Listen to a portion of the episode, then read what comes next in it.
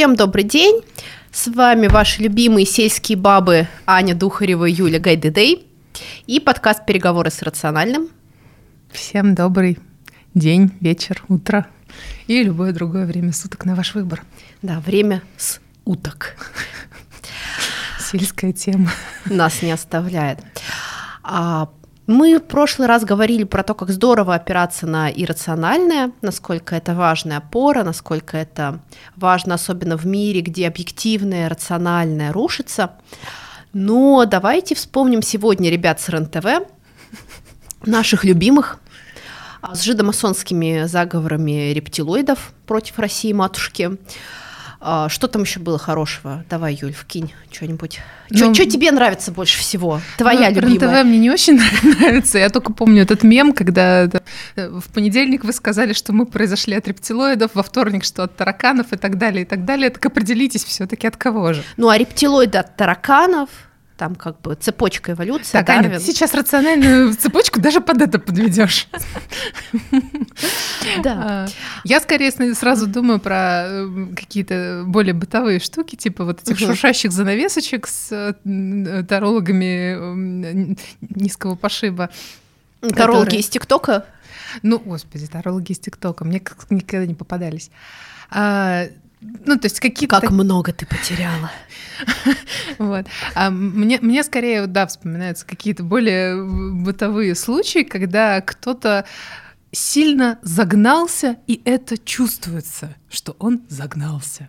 Что он, похоже, не просто опирается на иррациональное, а, похоже, перестал опираться на рациональное. И потерял связь с э, земным.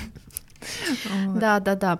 А если говорить про мои какие-то любимые штуки, да, теории заговора и какие-то, да, вот поплывшие такие.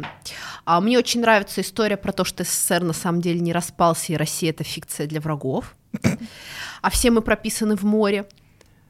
В каком?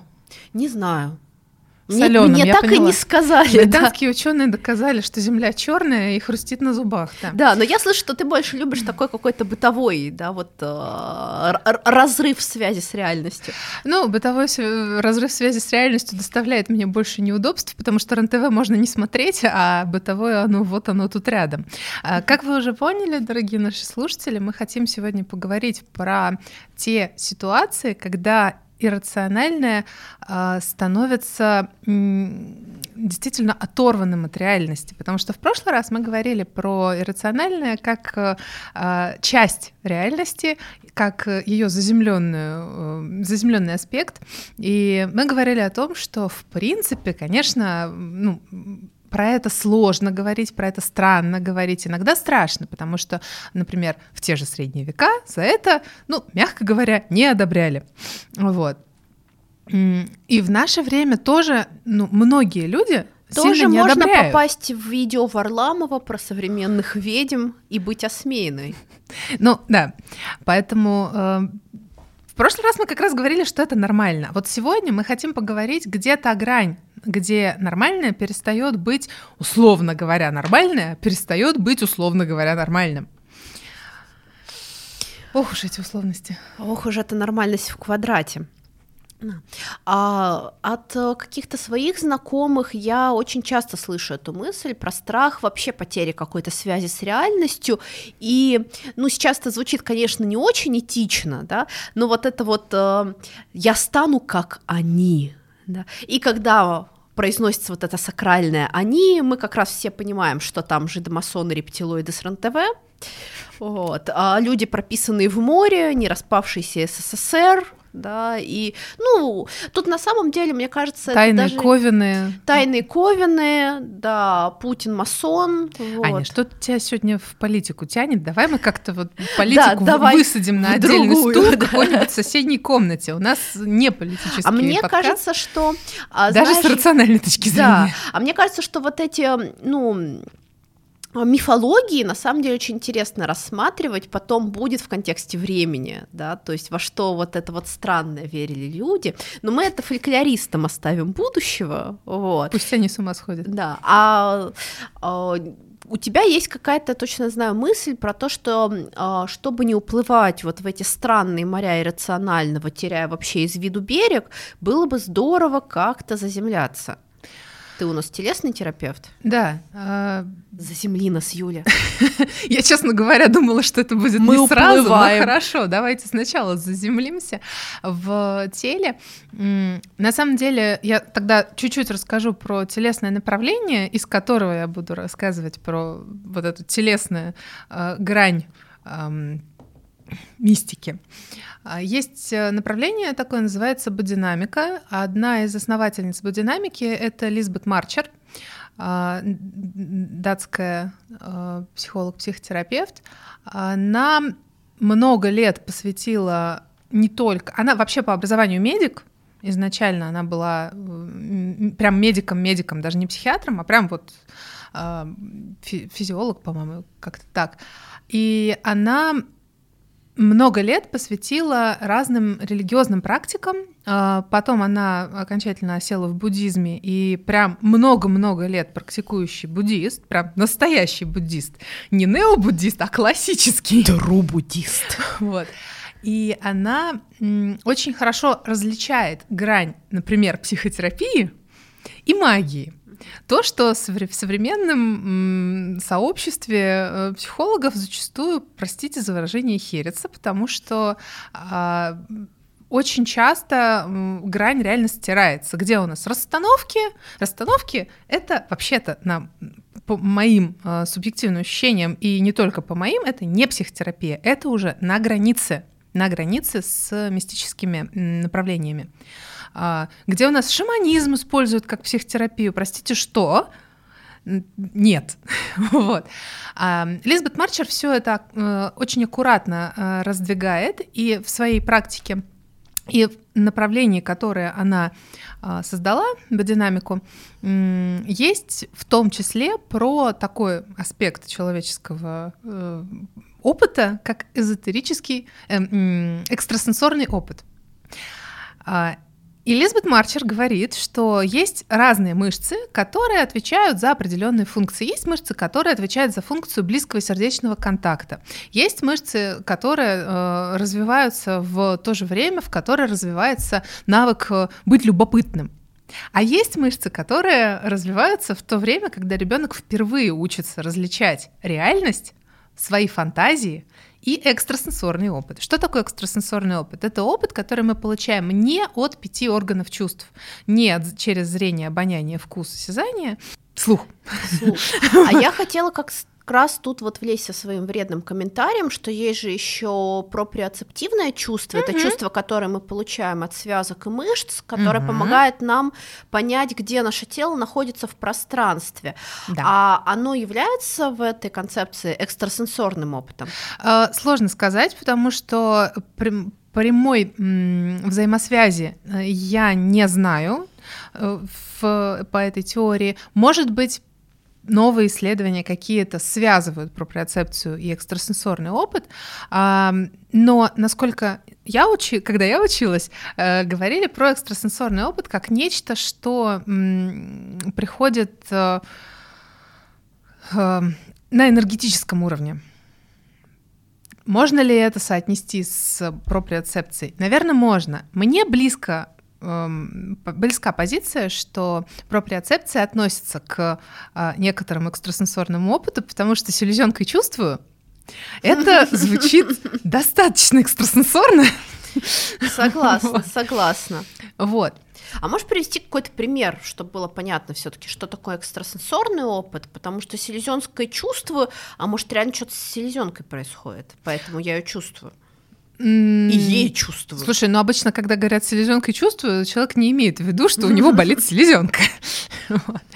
А, примеры экстрасенсорного опыта — это те же предчувствия, это та же интуиция, э, это некоторые, а, как мы с тобой в прошлый раз говорили, да, некоторые послания, которые человек может воспринимать и которые потом уже э, интерпретируются по одному и по одной из модальностей. Модальности это, это у нас зрение, это значит человек визуализирует, это человек может что-то почувствовать носом, но в комнате может не пахнуть ничем. а он что-то чувствует. Мгм. А, ну, у меня, например, такой канал связи. Я вообще не визуально. Обоняешь Я реально обоняю, то есть у меня есть э, ситуации, когда я носом чувствую, нюхом чую что-то, э, какой-то запах, который приходит явно не от э, того, что есть в моей комнате. Вот. В общем, Можно это то списать- самое паучье чутье, как у Питера Паркера. Ну, вероятно. вероятно. Вот. А, Лизбет Марчер говорит, что есть мышцы, которые включаются в то же время, в которое у ребенка развивается вот эта вот дифференциация. Вот это я себе придумал, вот это мое воображение, вот это действительно в комнате пахнет жареным мясом, потому что его жарят, вот оно, я его вижу. Я его не только обоняю, я его еще вижу. И другие его видят, что важно. Вот. А вот это экстрасенсорный опыт, потому что я сейчас в этой ситуации, в этой, там, допустим, во время этого ритуала чувствую раз, два, три, у меня не отключается критическое мышление, вот, но при этом я продолжаю получать этот опыт, и это как-то на меня влияет. А что за мышцы на это влияют? А, Это целый, целая серия мышц. Они э, активируются в жизни человека с примерно двух до четырех лет. То есть это ранние мышцы. И один из примеров, вот буквально примеров, это очень смешно, это мышца сгибатель большого пальца стопы. То есть это мышца, которая отвечает за то, чтобы мы сгибали палец в сторону э, стопы. Можно ли, сгибая палец, развить экстрасенсорный опыт? Ты знаешь, на самом деле можно. Почему? Потому что если мы активируем эту мышцу, у нас активируется материал, который поднимается э, при этом. Как работает э, динамика? Мы активируем мышцу, мы поднимаем материал, эмоциональный и информационный материал, который вместе с этим приходит. Дальше мы с ним что-то делаем. Просто сгибая пальцы, большой, большой палец ноги, вряд ли. То А есть вот- основать секту сгибателей большого пальца не нужно. Не, ну как, как, как это секты вообще не нужно основывать, Аня. Давай мы будем оставаться в рамках социализированности. Вот. А, но да, это так не сработает. Э, Сработает, если развивать в себе вот э, про- проходимость, условно говоря, этих мышц, да, и А сгибатель большого пальца, что еще?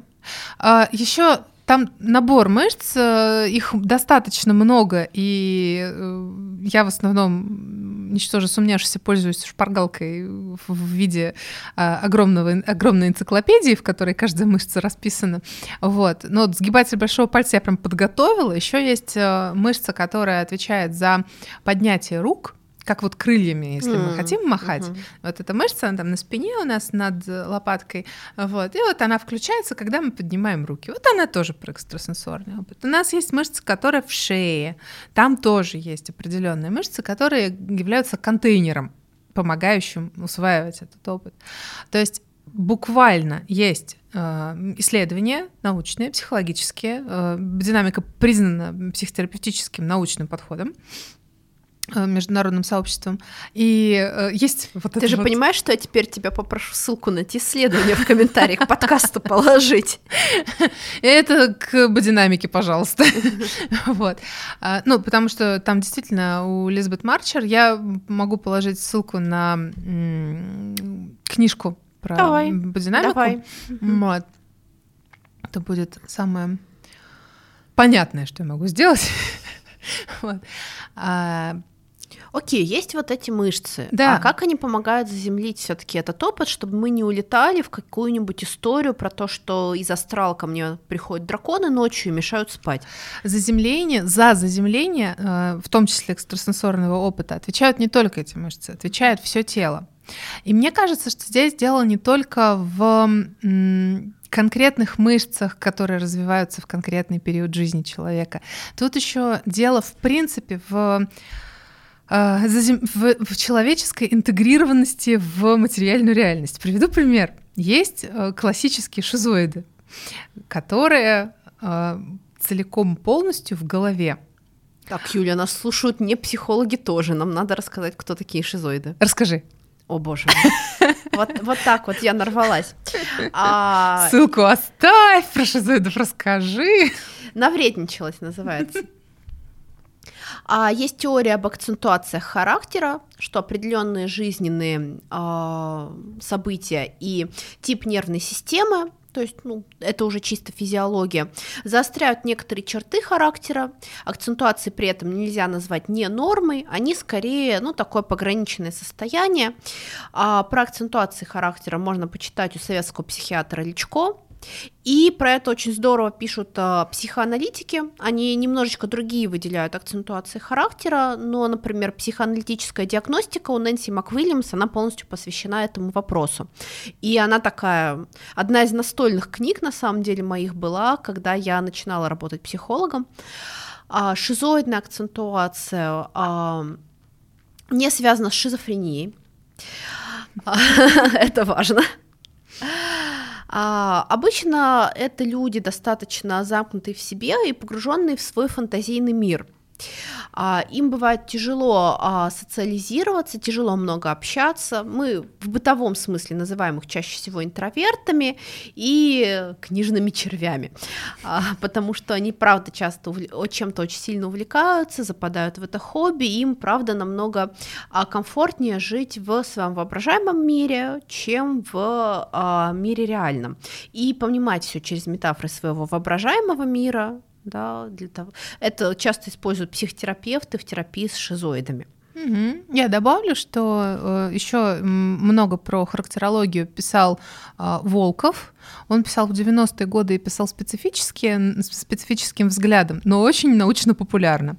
И Бурно, Бурно более человеколюбиво писал про все характеры, вот, но он тоже достаточно научно популярный. Ну да, Личко это такая медицинская уже, надо сказать, ну, да. литература, ее да. бывает читать не очень приятно. Ну и опять же, чтение. акцентуации это действительно больше пограни... ну, ближе к пограничному, а те же Волков и Бурно пишут скорее про э, такие более тенденции.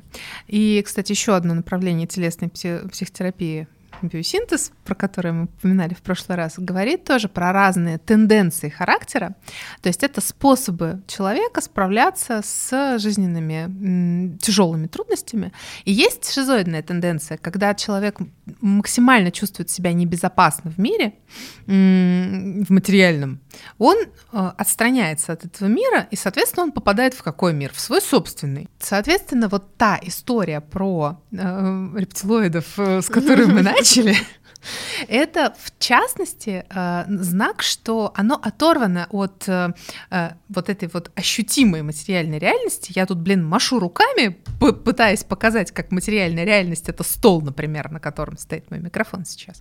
Ну вот. И пол, на котором стоят мои ноги. Это материальная реальность. А рептилоиды — это реальность нематериальная, а придуманная. Вот. И поэтому, а, когда мы говорим про заземление экстрасенсорного опыта, когда мы говорим про заземленность, чтобы не улетать, это в том числе про то, чтобы чувствовать, а где я здесь и сейчас. И почему этот вопрос вообще возникает? Потому что быть здесь и сейчас, вот это пресловутое завсегдашнее, которым уже задолбали больше, чем словом осознанность, а, оно очень непростое, потому что здесь и сейчас может быть очень невыносимо. И тогда вопрос про заземленность — это вопрос а, развития особых навыков справляться разными способами, не только привычными, в той версии реальности, в которой мы очутились. Вот. А, Правильно ли я понимаю, что нас тогда из-за всего происходящего стресса ждет, наверное, новая волна какого-то... Рептилоидов? Да. Так она уже идет. Я упустила. Ну, будем честны, а, большая часть того, что сейчас... Хорошо, не большая часть, не буду, не буду так уверенно заявлять, но очень много из того, что крутится в ноосфере, это э, примерно тот же уровень рептилоидов, да, то есть уровень мифов о реальности, а не э, действительно э, достоверные факты. Мне нравится формулировка мифы о реальности, потому что тогда получается, что все, что мы придумываем, а, или нам придумывают, или мы читаем, это некоторая попытка объяснить то, что происходит, но она не всегда коннектится с тем, что на самом деле мы видим, да, точно так же, как, а, ну, раньше, мы все знаем, что на самом деле молнии вызывает Зевс, но некоторые люди пытаются объяснять это какими-то электрическими разрядами, да, там где-то, которые происходят, да, понятно, что... Что это как, только Зевс, их там целая Как мы к этим людям прости, относимся? В кажд, на каждой, в каждой земле свой ответственный за это дело. Ну да, да, да. А наглые ученые пытаются присвоить там, да, чего-то себе. Да. Очень классно ты сейчас сказала, потому что это действительно попытка объяснить. То есть это попытка иррациональное сделать рациональным, но почему, ну как это, рационализировать, да, мы с тобой в прошлый раз тоже говорили, что э, важно объяснить, почему у меня на кухне шур, кто-то шуршит, а хотя там никого нет, а даже кот э, охреневший сидит рядом, вот. А, то есть то же самое, это попытка м, дать слова, э, дать картинки, образы, вписать это в картину реальности. Тут большой вопрос, а нужно ли на самом деле это объяснять? Сейчас, одну секундочку. И тогда вопрос э, э, от, отлетевшести э, это вопрос о том, насколько наше объяснение э, вписывается в действительно существующую реальность, насколько наш э, непроверенный личностный гнозис вписывается в гнозисы окружающих, да, и можно ли это как-то встретить? ну, другими людьми, можно ли наш опыт, тот, то, что мы описали словами, проверить об других людей и убедиться, что да, похоже это так, или нет, похоже это как-то чуть иначе. Да, но ты начала говорить интересно про надо ли это вообще объяснять. А надо ли объяснять что?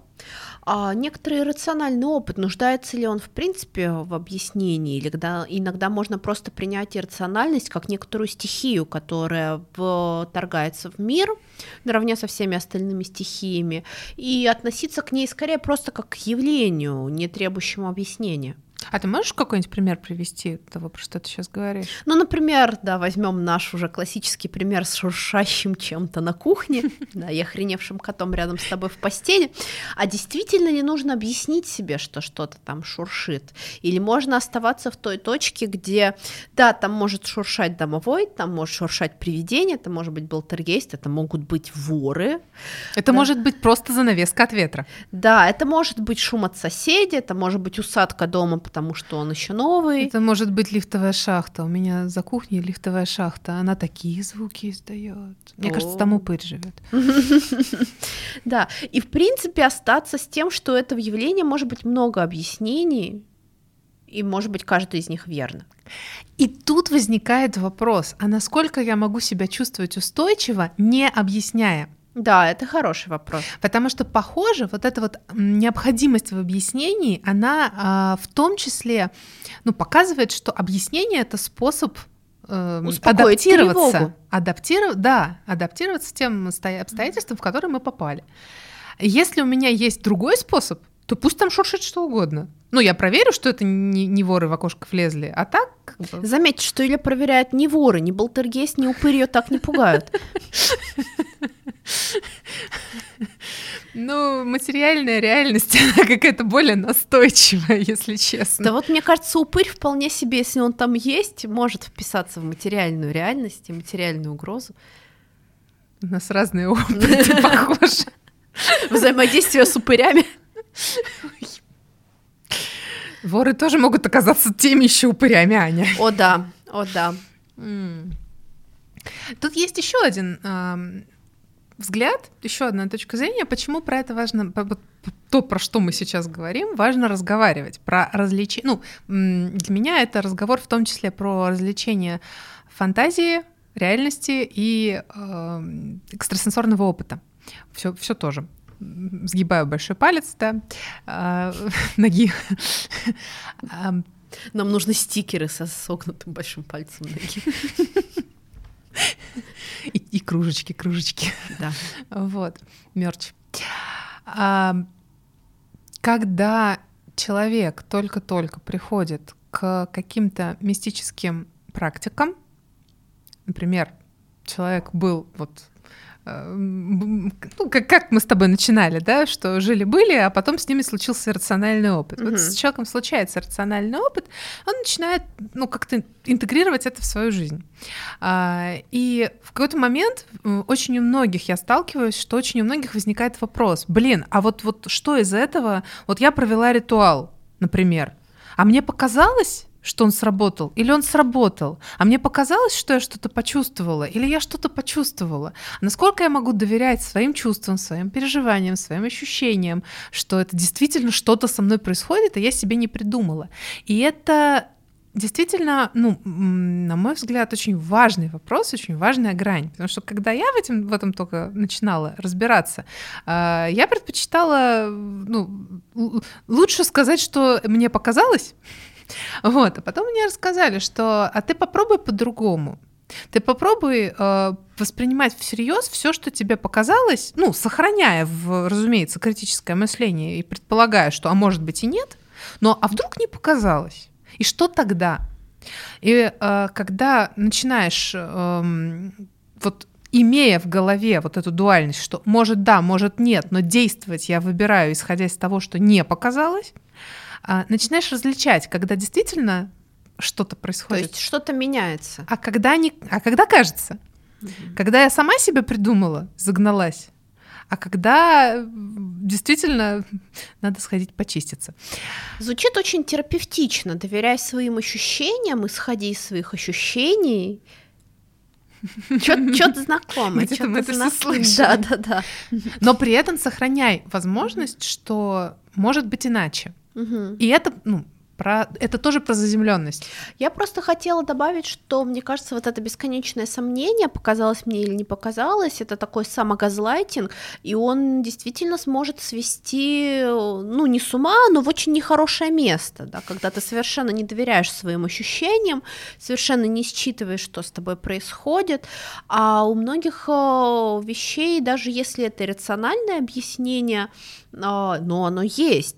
И а, так ли важно, откуда приходит а, твой опыт, через какие органы чувств? Ну, если тебе, например, плохо в каком-то помещении, да. плохо с каким-то человеком, плохо делать какие-то медитации, то так ли важно, плохо тебе, потому что ты сидишь в неудобной позе, или, или вот это неудобство приходит через какое-то иррациональное ощущение. Скорее тут важно твое ощущение этого неудобства и принятие его, и следование своим чувствам.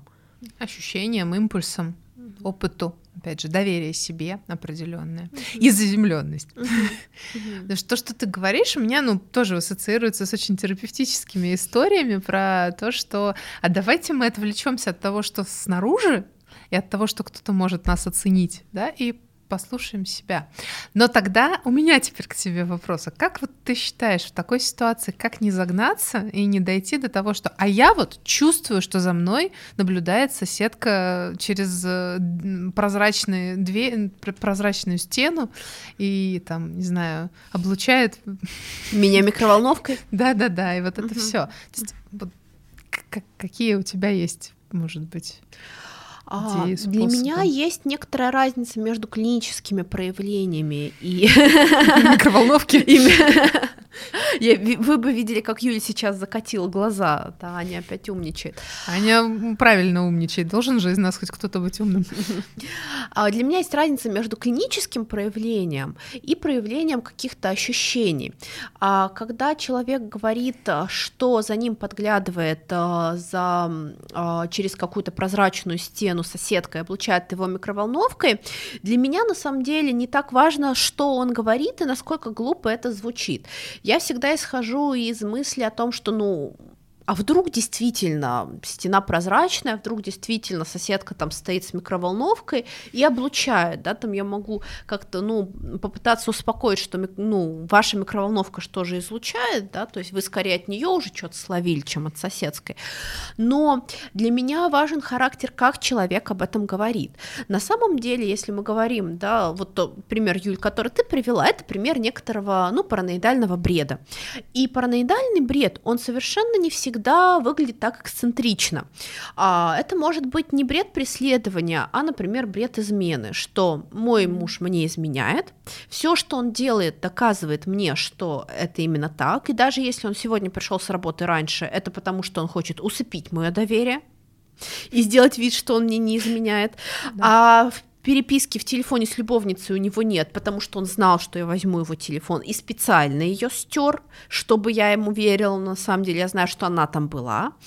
И а, как мы определяем, что человек бредит? Мы определяем не потому, что он конкретно говорит нам, а как он говорит.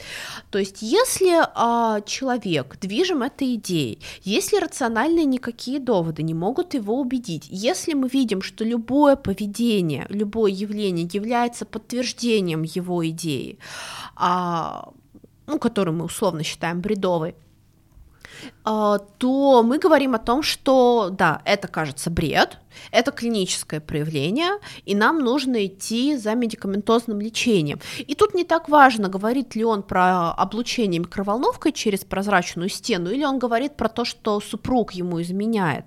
А, важно, как это происходит, mm-hmm. как это устроено. То есть любая информация идет как объяснение того, что уже сформировалось внутри, как да, идея. Да, и да. там ну, отсутствие критического критической позиции все это. Да, если мы, ну, условно, да. да, вот говорим, есть разные виды бреда, есть такой более рациональный, что называется бред, да, когда, ну, есть некоторая идея, и, в принципе, она может звучать на самом деле даже очень логично, далеко не всегда бредовые идеи звучат как, э, ну, что-то из комиксов или что-то из каких-то анекдотов, да, то есть человеку, например, может казаться, что э, сосед э, как-то, ну, недолюбливает его, и это может быть действительно так, и сосед может даже действительно что-то делать, да, э, от э, пускать какие-то слухи по подъезду, э, там, не знаю, подкладывать что-то неприятное под дверь, не знаю, до каких-то действительно эксцентричных случаев, там, втыкания булавок, там, не знаю, рассыпания какой-то земли,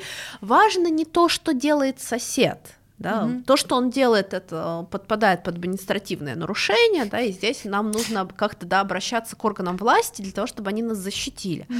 А, важно то, что человек про это чувствует, что даже если сосед сегодня ничего мне не сделал, это только для того, чтобы ввести меня в заблуждение, и на самом деле он сделал, я просто этого еще не заметил, mm-hmm. да, то есть вот когда мы видим вот некоторую такую цепочку размышления, мы можем говорить о клиническом проявлении бреда, а если нет клинического проявления, да, мы находимся в области фантазии, и тогда можно как-то проверять и пробовать заземлять это, ну, об некоторую действительность, да, а насколько действительно вреден, да, там, вредна эта микроволновка, а у вас дома есть микроволновка, а в дома, mm-hmm. в которые вы приходите, да, а что за излучение? Вот я, например, не знаю ничего про устройство микроволновок, но можно вместе с клиентом почитать, да, вот, а что излучает-то микроволновка? Может, она вообще что-то хорошее излучает? Лучи добра. Меня соседка облучает лучами добра. Какая хорошая соседка? Побольше всем нам таких соседей. Да. А мне кажется, то, о чем ты говоришь, очень мэчится для меня с тем, про что очень часто пишут, что не надо идти ни в какой рациональный опыт, пока у вас нет стабильного жилья, хороших отношений с окружающими, стабильной зарплаты. Но у меня здесь всегда есть некоторое возражение. С одной стороны, ну, если у тебя есть некоторый опыт, отгораживаться от него и отрицать, да, условно, да, там, когда у меня на счету будет определенная сумма, ну, выглядит тоже некоторым самогазлайтингом для меня, да. И, ну, там, синдром отложенной жизни. А во-вторых, мне кажется, что иррациональный опыт, и в э, моей практике такое было, да, что клиент получал какой-то необъяснимый опыт, и он для него являлся исцеляющим. И э, закрываться от исцеления, ну, как будто бы мы здесь опять попадаем в какую-то тему элитарности, да, что психотерапия только для там умных и богатых, и красивых, и не знаю еще каких там, да, вот, магия только для умных, богатых, красивых, красивых, с собственным жильем и здоровыми отношениями в семье, да, а все остальные 99% населения Земли, куда им деваться? Куда нам деваться, Юля? Ну, мы куда-то уже явно делись. В село переехали. Кукареку. Да, мне, ну, на самом деле, мне, с одной стороны, откликается то, что ты говоришь про не закрываться от, от того опыта, который приходит, потому что это тоже про уход от реальности. Если мы что-то почувствовали, а потом такие, не-не-не-не-не-не, ничего не чувствовал, не, не было Пока ничего. 100 тысяч не получаю, ничего не чувствую. Да, все. вот. А, это, кстати, очень сочетается. Почему? Про, про это очень много есть в христианстве, причем в православном христианстве, про вот это вот откладывание любого мистического опыта до момента достижения святости. Что типа вот святые, они могут получать какой-то мистический опыт, сошествие ангелов, что-то там еще, какие-то благодати святые получают 100 тысяч ощущать. на карту? Они их отдают на благотворительность. Ну, даже получают. получают. Ну, я не знаю. Я как-то вот в моей жизни пока святых не встретилась. Буду первый. Где мы какие амбиции. Ну, понятное дело, что шутки шутками. Вот. А, э, в этом есть очень много моей личной какой-то а, обиды, что ли, такое, знаешь, э, э, на э, православие, потому что в православии очень сильно учение про прелесть. Что такое прелесть? Прелесть — это когда ты считаешь, что с тобой что-то случилось, а с тобой ничего не случалось. И наоборот. Ты считаешь, что с тобой ничего не случалось, а вообще-то оно случилось. Это вот как в том анекдоте. Помнишь этот анекдот, когда там э, человек тонул, э, ему, значит, там спасательный да, круг да, бросили, да, да, там он нет, я буду ждать, пока Бог меня спасет. Ему бросили, ему лодку подогнали, он такой, нет, я буду ждать, пока Бог меня спасет. Ему вертолет подогнали, он такой, нет, я буду ждать, пока Бог меня сам спасет. Утонул, значит, попадает э, на небо, в известное ну там место. понятно, ну угу. куда-то там попадает, вот и говорит, Господи господи, почему же ты меня не спас? Ну как, в смысле я тебе круг посылал, лодку посылал, вертолет посылал, в смысле я тебе ничего не, не делал? Вот. И прелесть — это вот обе крайности. Фактически э, есть а, еще такая монашеская мудрость, когда одного э, настоятеля спросили, что «Отче, скажите, какая, скажи, какая главная добродетель монаха?» И священник ответил трезвость. Не в смысле вина не пить, а в смысле трезвость как противоположность прелести. Вот. Моя прелесть. Угу. Ну, кстати, да. Это тоже очень, очень про вот этот вот уход от адекватности, угу. от трезвого восприятия реальности. И когда ты говоришь про то, что вот не отказываться от того опыта, который приходит, для меня это вот именно про отвлечение а, реального опыта от опыта прелести. И для меня это вот дорожка такая, э, чтобы не скатываться в показалось, и не скатываться. Да, все показалось. И это показалось, и то, и лодка показалась, и вертолет показался. Вот. И в то же время не уходить в то, что вот каждый светофор сигналит о том, что там, не знаю, сегодня нужно Господи, какой бы пример политкорректный привести? Не надо сегодня никуда идти. Ну, Это, да. в принципе, любой светофор, когда ты куда-то торопишься. Он тебе сигналит, что напрасно ты это делаешь. Да, да. Стой, иди медленно, суета.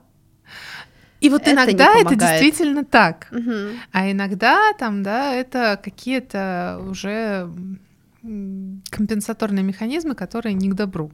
И поэтому, с одной стороны, да, важно не, отрица... не отрицать э, опыт, даже не имея заработок в 100 тысяч.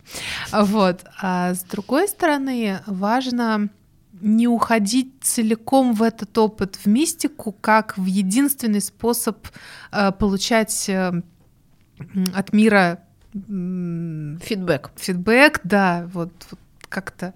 Классная идея не забывать про другие органы чувств. Mm. Угу. И про других людей. Про других Потому людей. что НЛГ это хорошо, а подтвержденное НЛГ это еще лучше. Это очень замечательно. Это еще и очень приятно всегда. Конечно, что это не я один такой больной со своими фантазиями. Так и образуются, очевидно, секты рептилоидов. Видимо, да. Они нашли друг друга, подтвердили свой опыт. Ну, кстати, это ведь тоже действительно так. Я тут на Медне а, с семьей а, пять дней мы развлекались. У нас такие дедовские способы развлечения. Мы такая семья дедов. В селе. В селе, да. А, мы просто сдаю как бы все пароли явки. Если вам нужно развлечение с семьей на вечер, зайдите на Wildberries и вбейте сушеные мухоморы. Господи. Я очень вас призываю ни в коем случае не покупать и ни в коем случае не употреблять, но они прям там действительно продаются. А, и я предлагаю почитать отзывы людей, на... Обалдеть. А знаете, иногда бывает такой вот, хочешь кофточку на Валберис купить, и ни одного отзыва, ни одной фоточки, ничего, а вот там вот просто... Сочинение, люди С... прям в процессе, очевидно, сочиняли. На самом деле, да, то есть очень многие пишут, что я принял и пишу отзыв, вот. А, читать очень смешно а, и страшно на вот самом страшно. деле. Ну, да, реально да. страшно. Но надо сказать, что они там опыт друг друга-то как раз подтверждают, потому что они друг друга воинами света называют, да, там все, ну, на мой взгляд, достаточно печальненько, потому что есть отзывы про то, как скорую вызывали, есть отзывы про то, как в больничке полежал, и а, почему-то людей это не останавливает от того, чтобы продолжать некоторый прием, и, ну, есть и вот такое, как бы, можно сказать, что они подтверждают друг об друга mm-hmm. этот опыт, но, на мой взгляд, этот опыт точно вредит и физически, и ментальному здоровью определенно вредит, да, поэтому я еще раз прям призываю только читать, да. Это достаточно доставляет, нас пять дней не отпускало. Но ни в коем случае, да, как бы не пробовать самим эту каку. Да уж. Мы за вкусные грибы, которые как бы вешенки, шампиньоны белые, такие опята. Которые продаются в обычных нормальных супермаркетах, например. Ну, или которые можно взять в лесу и... В лесу много чего можно взять. Да, и не уехать на скорой. Тут э, действительно вопрос подтверждать э, свой опыт не только об тех, кто с радостью подтверждает, но и об тех, кто относится скептически.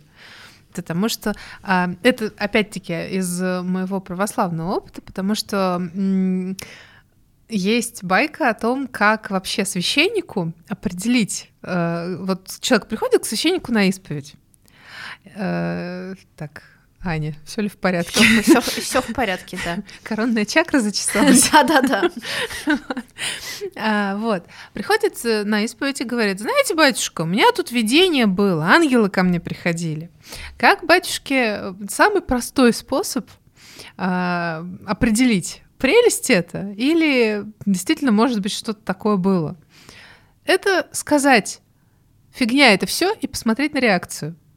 Если человек говорит, ну, ну, может, фигня, значит, может быть, что-то и было. А вот если человек начинает упираться, говорит, нет, батюшка, вот вы, вы не понимаете, это действительно были вот ангелы, и я действительно их видел, или там человек сразу замыкается и такой, все, этому священнику нельзя доверять, ну, тогда, скорее всего, все-таки нет. У меня есть универсальная формула, если ангелы пришли к вам после употребления мухоморов, это не ангелы. А вообще... Так, ладно, давай заземлимся. А да, я, кстати, хотела сказать, что, наверное, хороший способ спросить себя, где мне в теле откликается этот опыт. И для меня это не про обесценивание иррационального, да, не про то, что, ну, обязательно нужно найти какую-то а, психологическую уловку ума или какое-то, да, вот объяснение, почему я это чувствую, а про то, ну, вот у меня случился некоторый опыт, и мне в любом случае нужно где-то его уложить, иначе он будет, ну, просто каким-то таким неотрефлексированным куском валяться у меня в сознании. Или и, бессознательно. Или бессознательно. Если я начинаю спрашивать, где мне в теле откликается этот опыт, а не обязательно, да, там, про тело, мне просто удобнее вот с ним как-то работать, а, то я начинаю выстраивать мостики рефлексии к этому да. опыту. Угу. И А там вот действительно уже на самом деле не так важно, это что, ко мне что-то реальное пришло, или это скорее мои какие-то фантазии приобрели такой облик. Это же в любом случае про меня. Тогда это становится частью меня, интегрированной mm-hmm. частью меня. Угу. Да, действительно да, уже. Да. Но все равно звучит немножечко про обесц... как будто обесценивает магию вот такое. Ты знаешь, оно э, для меня ну, если смотреть на прям магию, может быть, обесценивает. А mm-hmm. если смотреть про обретение личного опыта через разные mm-hmm. э, каналы, в том числе магические, то для меня это не про обесценивание. Для меня это про интеграцию.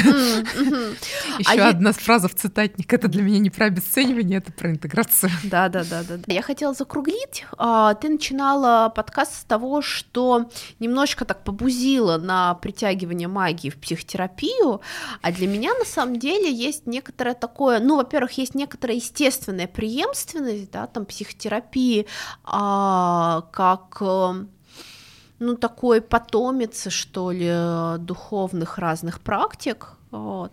А, и я тоже читала много достаточно научных исследований, что, в принципе, ритуалы прошлого, их можно считать психотерапевтичными, mm-hmm. их можно mm-hmm. считать зачатками психотерапии, и не просто так некоторые приемы психотерапии сейчас выглядят и даже звучат как, ну, вот что-то да. из шаманизма. А во-вторых, когда я думаю про расстановки, для меня расстановки тоже скорее духовная практика, но когда мне психолог говорит, что он делает расстановки, для меня это не вызывает какого-то а, ну, противоречия внутренних ценностей, потому что, во-первых, он может это делать с психотерапевтической позиции, да, и тогда, ну, почему бы и нет. А во-вторых, а, как будто бы, ну, вот весь наш подкаст про то, что иррациональный опыт, в том числе, ну, про него можно и полезно говорить, и, наверное, в психотерапии в том числе, это, конечно. Да, и да, как-то вот хочется, ну не знаю, легитимизировать, что ли, шаманизм в психотерапии, дать ему место. Я э, могу пояснить, почему я так побузила. Ты прям как-то, вот, вот это уже похоже на обесценивание. Ой, простите, я не имела это в виду. Я верю.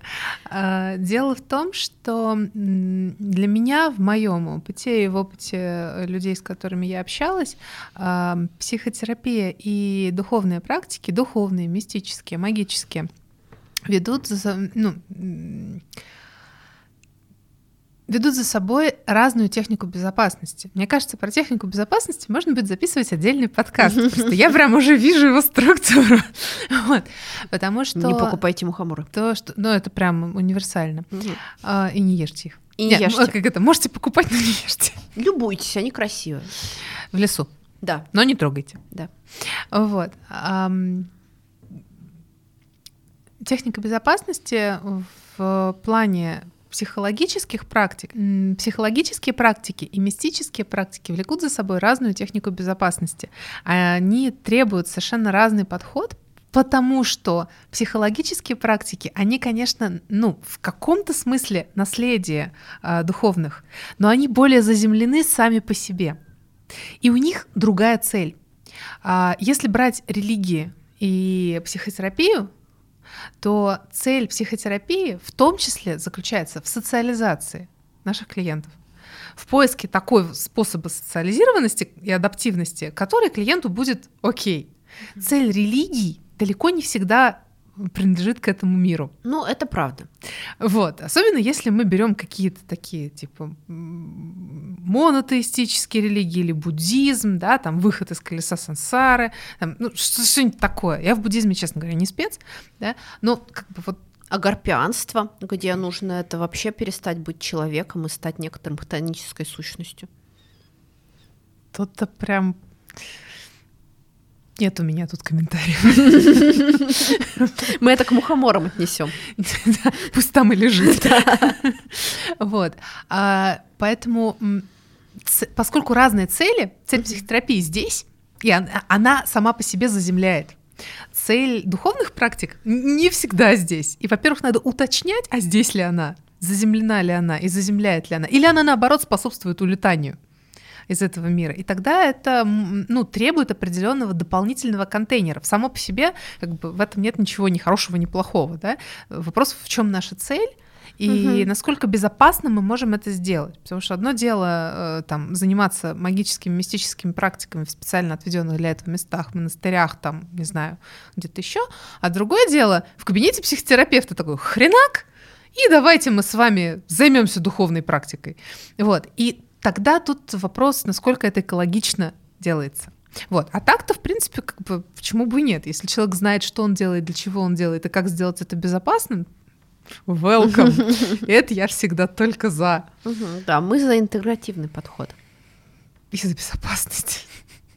И против мухоморов.